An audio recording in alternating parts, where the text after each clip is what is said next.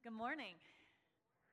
It is good to be here. Oh, I've missed you guys. Um, that was beautiful. I just love watching family greet each other and be together. And yeah, so as we come into this time of hearing God's word, will you please join me in prayer? Almighty God, we thank you that you are a God who speaks in us, that you are a God who speaks to us, and you are a God who speaks through us. This morning, may you give us all ears that hear your message. May your Holy Spirit be present as we explore what it means to live lives together of confession. And Lord, may the words of my mouth and the meditations of all of our hearts be pleasing in your sight, O Lord, our rock and our redeemer. Amen. Well, it is good to be here. It, I feel like it's been a long while. I don't even remember the last time, maybe beginning of June. So, two full months, because uh, today is July 31st, I think Mark said. So, um, I didn't know that, but it is.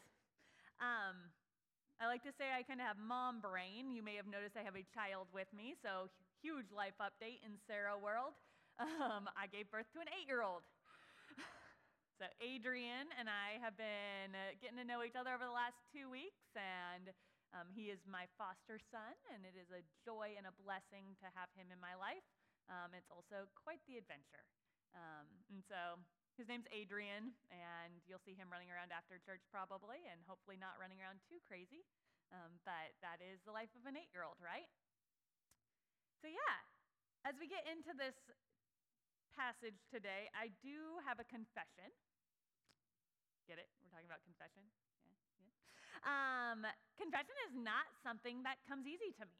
It is not something that I uh, really had as part of my life or language until really the last couple of years. And so, as I started to kind of explore Psalm 32, um, it brought out some of those feelings of, man, this is really difficult and this is really hard.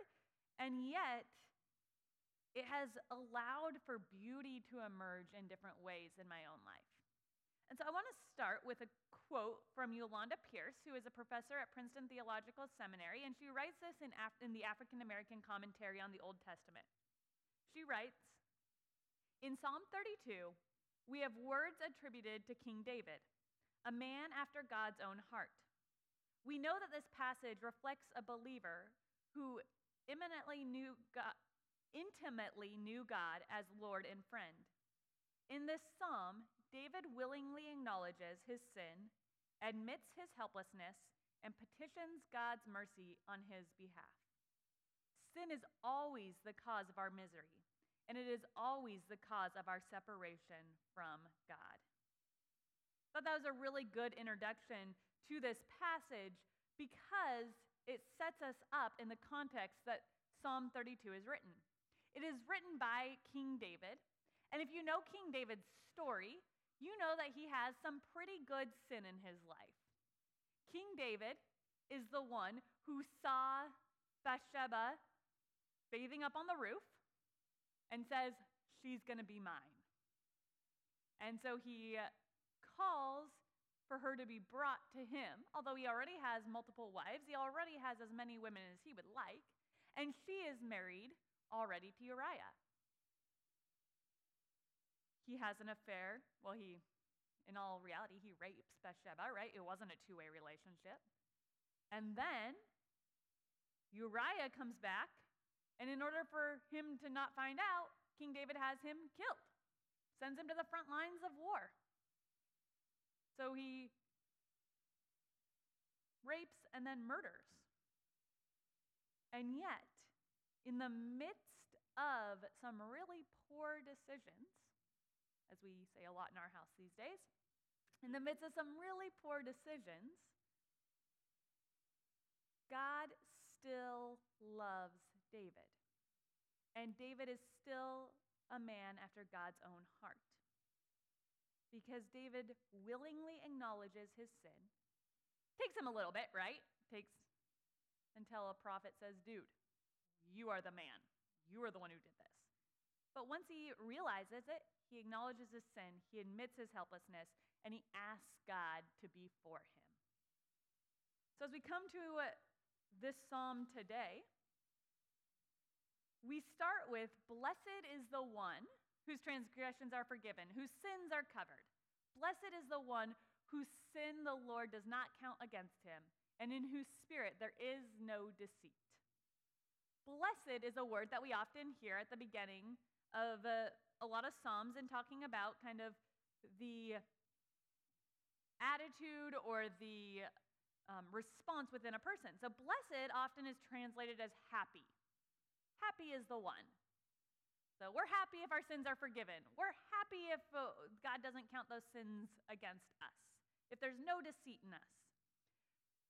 We think of the Beatitudes, right? Blessed is the one. Again, happy. However, blessed can also be translated as long life or having a longer life. So our life is longer when our sins are forgiven. Our life is longer when God is not counting those things that we do against us. You might be like, wait, how's our life longer? How does that make sense? Well, in verse 3 through 4, it kind of tells us. David goes on to say, When I kept silent, my bones wasted away through my groaning all day long. For night and day, my hand, your hand was heavy on me. My strength was sapped as in the heat of the summer. Have you ever been in that place where you've done something or had emotions that were so heavy that you have physical, emotional, or behavioral effects because of it? that you're completely exhausted, worn out. You feel that weight of broken relationship physiologically. That's what David is talking about right here. The sin of his decisions, the sin of his life was so heavy on him that it was affecting him physically, mentally, emotionally. When we hold on to our sin, when we hold on to those ways that we turn against God, that we turn against others, that we turn against ourselves, it leads to broken relationship. That's pretty obvious, right? It leads to guilt and resentment. It leads to exhaustion, mentally and emotionally. But it also can have other effects on us. Physically, it can lead to headaches, muscle tension or pain, chest pain, fatigue, stomach upset, sleep problems. In our mood, it can lead to anxiety, restlessness, lack of motivation, feeling overwhelmed, irritability, sadness, or depression. Behaviorally, it can lead to overeating or undereating, angry outbursts, drug or alcohol misuse, tobacco use, social withdrawal, exercising less often, or exercising excessively to the point that it's detrimental to your body. These physical emotional, and social realities, as listed by the Mayo Clinic, is how our body responds in stress. And when we are in a place of holding stress, holding sin, holding those things that we know weren't right, that we know were mistakes, that we are too ashamed to talk to others about, it is detrimental to our health, and it can lead to a shorter life. Heart attacks happen when your body is so stressed out. High blood pressure happens when your body is so stressed out. Hair loss, weight loss, weight gain happens when our body is so stressed out because we are holding things in. And so, this concept of a blessed long life is a result of letting go, of opening up, of not holding in any longer. So, how do we do that? Well, we confess, obviously. All right, great sermon. Talk to you later. Now, um, confession is something we do in worship, right? In the Reformed tradition, which I come out of, we do it every Sunday. We do it like near the beginning of worship in order to make sure that we've poured out our hearts to God and opened the doors and allowed the Holy Spirit in. And I say that in that kind of tone of voice because it's words that we say. But most of the time, it's not the actual attitude that we come into a space of confession with. Rather, as King David says in verse 5, I acknowledge my sin to you, meaning to God, and do not cover up my iniquity. I said, I will confess my transgressions to the Lord, and you forgave the guilt of my sin. To confess to God is if all honesty, with all openness, taking all the covers off and bearing all to God those ways that we have turned against God, turned against ourselves, and turned against others. Stan, Stan Mast of the Center for Excellence in Preaching at Calvin Seminary says The way to the blessedness of forgiveness, says David, is to stop being deceitful, and that means breaking the silence. Then I acknowledged my sin to you and did not cover up my iniquity. I will confess my transgressions to the Lord. This breaking of silence is so important. It is not enough to feel remorse secretly, to counsel with oneself, to simply turn around and try to do better. Something has happened, something terrible, something that broke relationship, something that became part of the history between you and the other, something that affected you deeply. For things to be restored, the silence must be broken. Only then can we experience full and free forgiveness. David goes on to say, I said, I will confess to the Lord, and you forgave the guilt of my sin.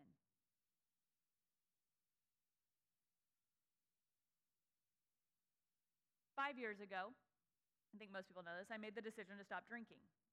And prior to that, alcohol was my way of covering it up, covering everything up. I didn't have to deal with emotions. I didn't have to deal with life. I didn't have to deal with anything because everything's great when you're drinking, right? You're good. I don't care how I affect you. I don't care how I affect others. But when you make the decision to stop, you start having to face yourself. You start having to face those things that you have said, done, not said, and not done that you've stuffed down inside. This is the reality for most addictions is a reality for most of us in a world where we don't talk about emotional maturity. We don't talk about accountability and transparency. And so we stuff and we cover with whatever we can. And yet, as we stuff and we cover, whether we're using and abusing or just hiding in the closet, metaphorically or literally, we are breaking down our bodies. We're allowing that effect of sin to hold on to us and break us down.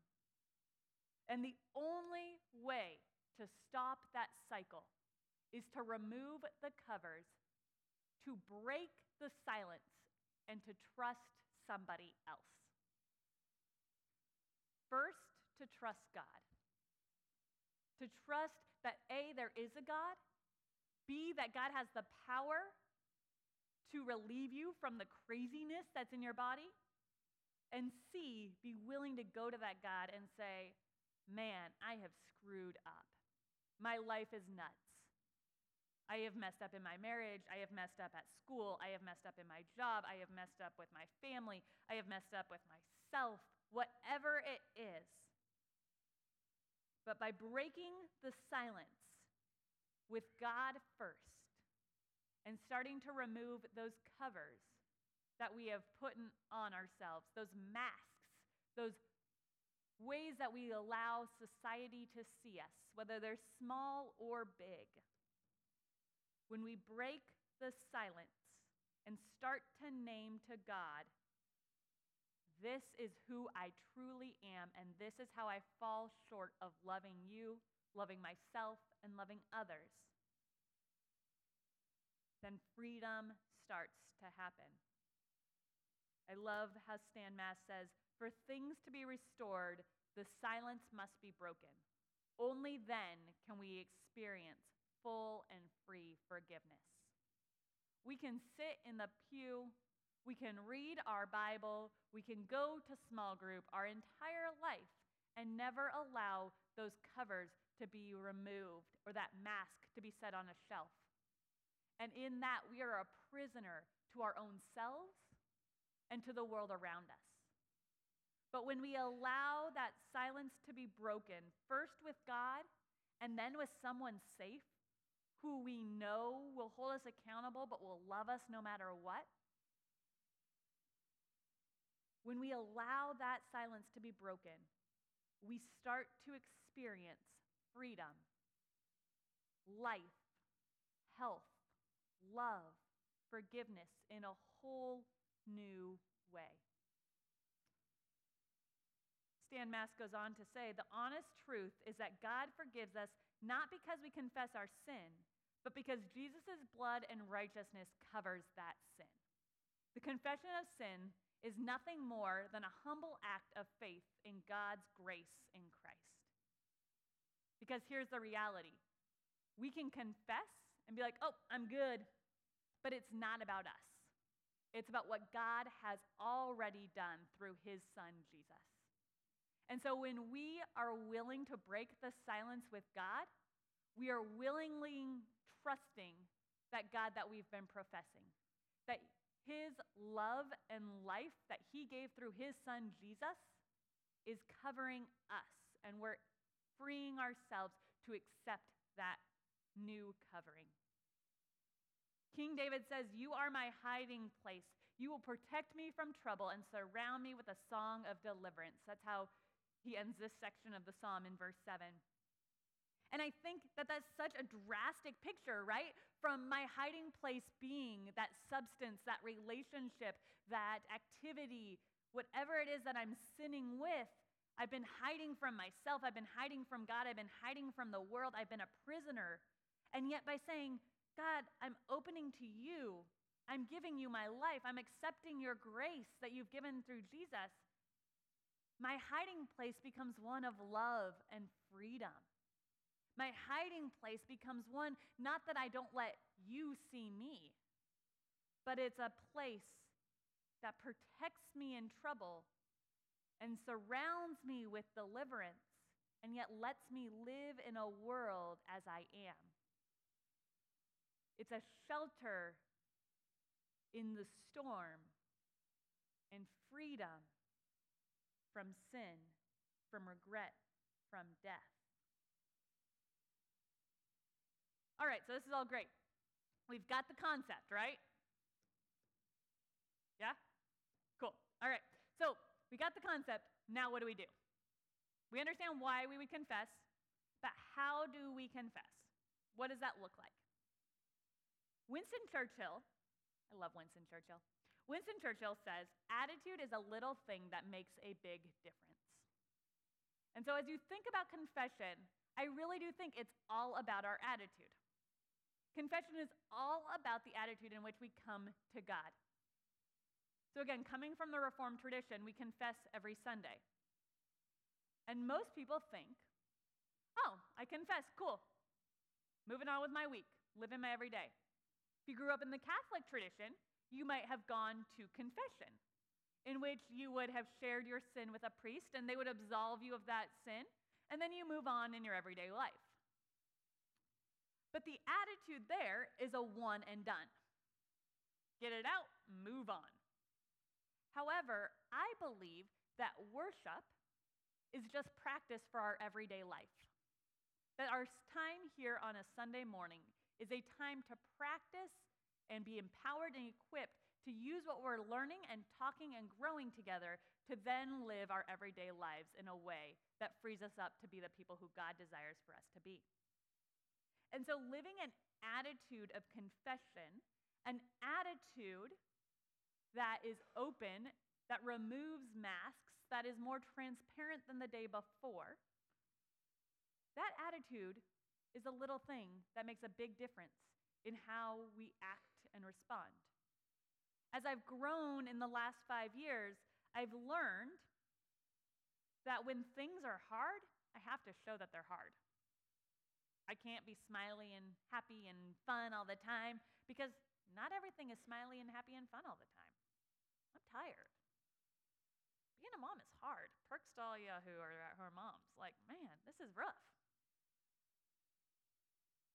But when I let others in on that, I share that, it makes a big difference in how people respond to me. It makes a big difference in how my heart and my body responds. So, attitude makes a big difference. So, when we go into the life with an attitude of confession, an attitude of openness, an attitude of transparency, it will change us. A practical way to practice confession with God is through the simple ACTS prayer. This is something that we used to teach our junior hires, and it was this idea of adoration, confession, thanksgiving, and supplication. ACTS. So, first you start with adoration God, you are good. I adore you. What is it about God that we adore? What is it about God that He has done that I am grateful for? Who is God? And then confession God, I adore you, and you are amazing and huge and life giving, and I have failed this way today. I have screwed up in this. And I don't stay there though. I then move in. God, I know I have screwed up. I know I'm a mess, but I am so thankful for your son, Jesus Christ, who died and gave me life. And in that new life, I am so thankful for Adrian. I am so thankful for my dog Jackson. I am so thankful for church families that love and care. I am so thankful for the food on this plate. And God, as I give you thanks, I ask that you be with so and so. Right? So it's this idea of adoration that leads to confession, that leads to thanksgiving, and then supplication, asking God to be with and for us. That's a simple, easy way to approach confession every day. Another way to approach confession every day, and this doesn't feel as simple or as easy, it actually feels very daunting, but once you do it, it's very freeing, is if you know anything about 12 step programs, step number four is this inventory of yourself. And so it's literally looking at your life and saying, this is where I've fallen short, and this is my part in it. And it affected these people or it affected these areas. And writing it down I fell short here. There was this huge thing, and I can break it into a bunch of smaller parts. And once you've done a full one, then daily you can do them. It's also within the Examen, which is a practice in the contemplative movement of at the end of every day, where have I fallen short? Where do I need God's mercy? And how can I give thanks out of that? Daily, we are called as followers of Jesus to be people who continuously re- removing the covers, taking off the mask, and opening ourselves to God and to others. Because when we choose to stay hidden, we choose a life of pain and exhaustion, physical, mental, and emotional fatigue. But when we open up, confessing to the Lord, we choose a life of grace, of love, of freedom, of happiness, of relationship, and of joy. I want to end with a poem by uh, Ian Thomas. It's called In Step The Mad Donkey. Will you buck against God, kick and fight what is right like a mad donkey?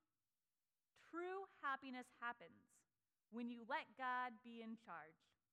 So say sorry when you stuff up, say sorry when you hurt people. You are forgiven and adored more than you know.